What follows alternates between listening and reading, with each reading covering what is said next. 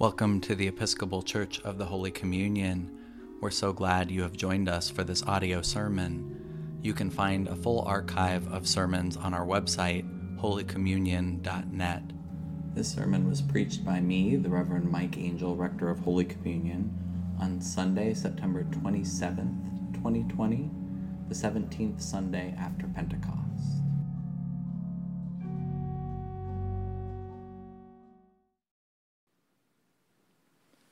In the name of the loving, life giving, liberating God.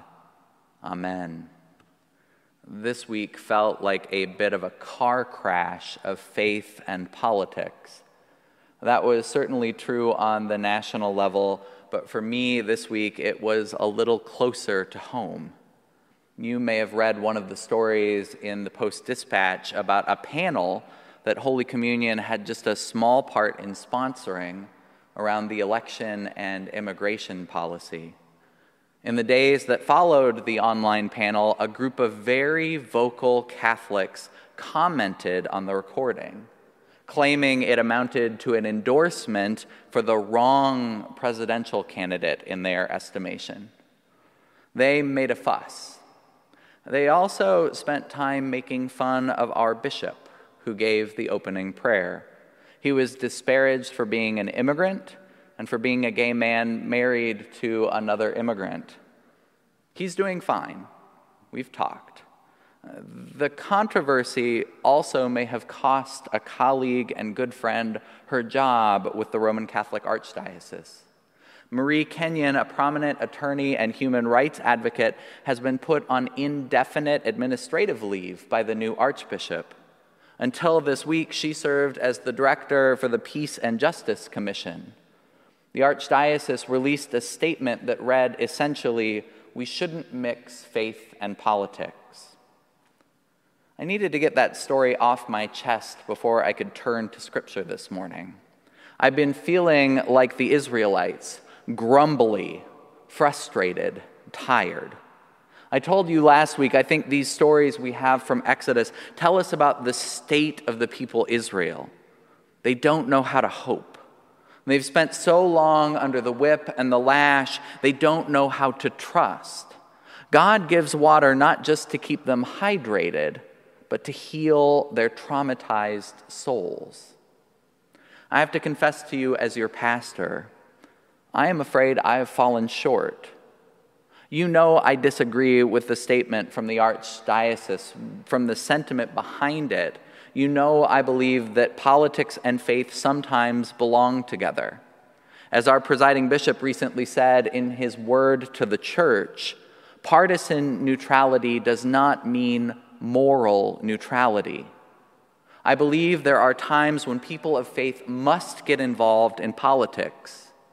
But I confess to you, I have fallen short. I haven't gotten the mix of faith and politics quite right.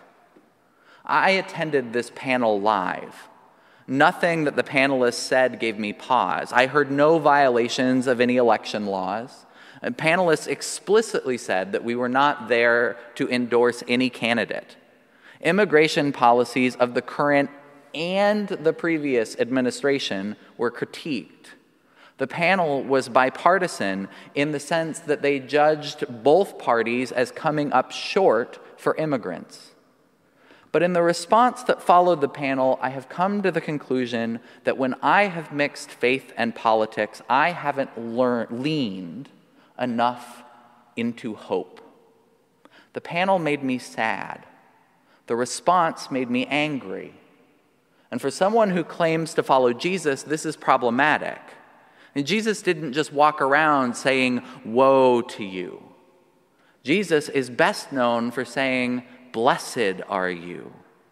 Jesus helped people to hope. In today's gospel, Jesus may have been talking with the Pharisees and the temple police, but he was speaking for the tax collectors and the prostitutes. He was making sure they knew they were blessed they were going into the kingdom of heaven ahead of the religious authorities. In God's kingdom, no one is expendable, everyone has hope. So today, I want to spend the balance of this sermon talking about hope.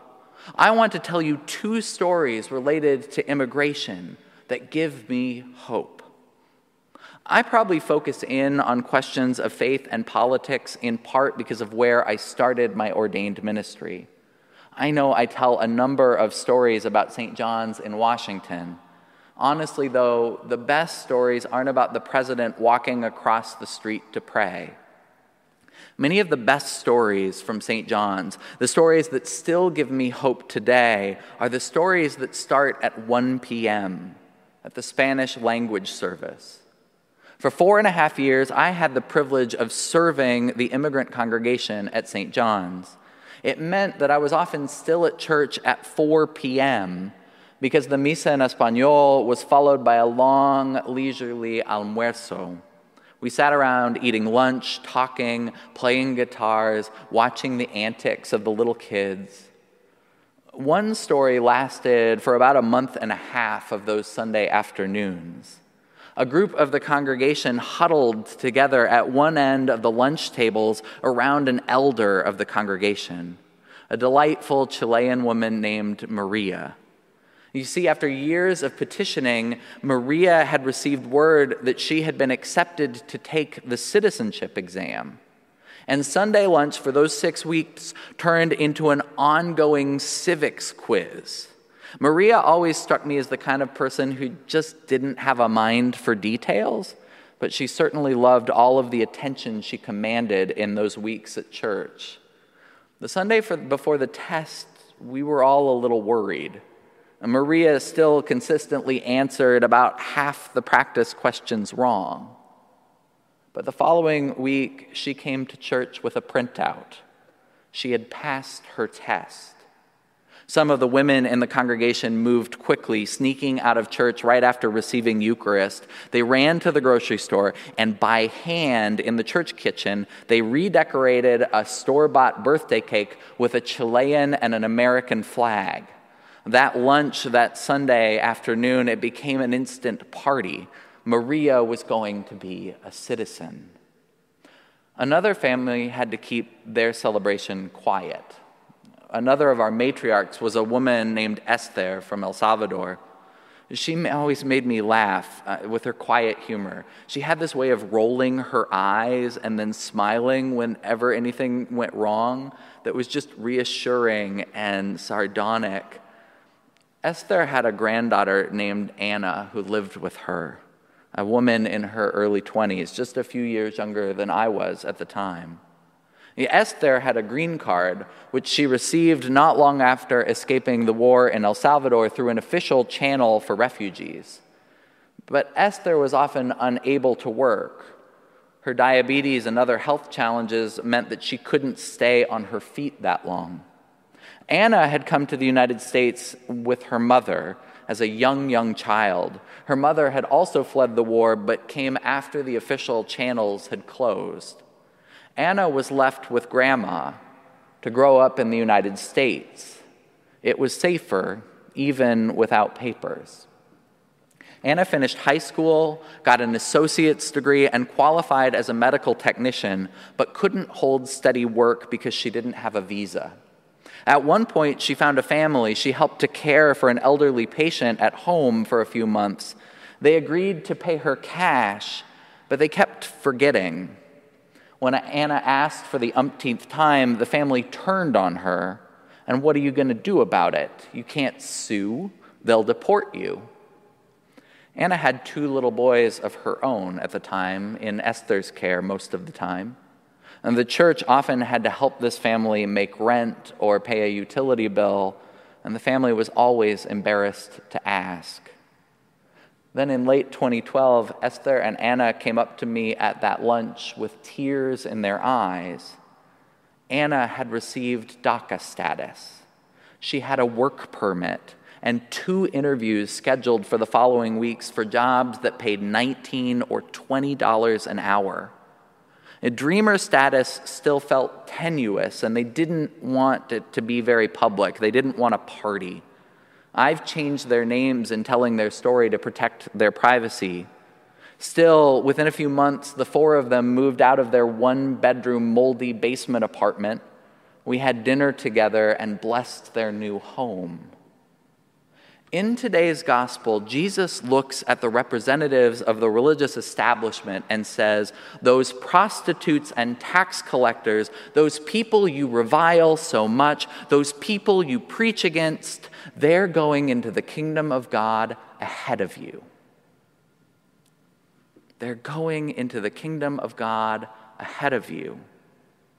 I have to believe it is because Jesus spent so much time. Jesus broke bread with people who were considered unworthy. Because he spent all that time with those society counted out, Jesus knew the Spirit of God wasn't partisan. God doesn't respect the divisions we humans create. Jesus was naming the blessing he saw. I don't even know how many generations my family has been in this country. I know I have four time and five time great grandparents who were born here. But I've never known folks more committed to the idea of America. I've never known better citizens than the immigrants along whom I have had the privilege to serve. My faith teaches me to hope for a politics that can recognize the blessing immigrants are to our country my faith teaches me to listen, to eat with, to laugh with those whose great hope is to make a better life. Yes, for themselves, yes, for their families, but also for the wider community to which they have immigrated. The Roman Catholic Archdiocese of St. Louis may have pulled the plug on their own participation in these immigrant forums. They have that right. But the Archbishop can't cancel them entirely.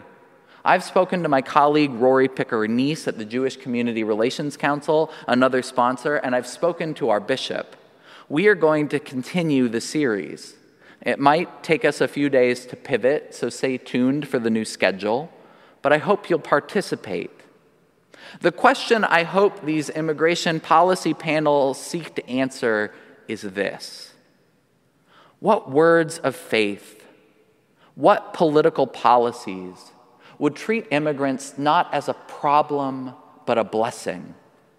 If we believe that all people are created in God's image, if we believe, as the scripture tells us, that God takes a special interest in immigrant communities, if we remember, as God asks us to, that our spiritual ancestors were strangers in a strange land, how do we preach in our pulpits? How do we legislate? How do we show up to our workplaces so that the immigrants among us know their worth? Can we mix our faith and politics in ways that give people hope? Amen.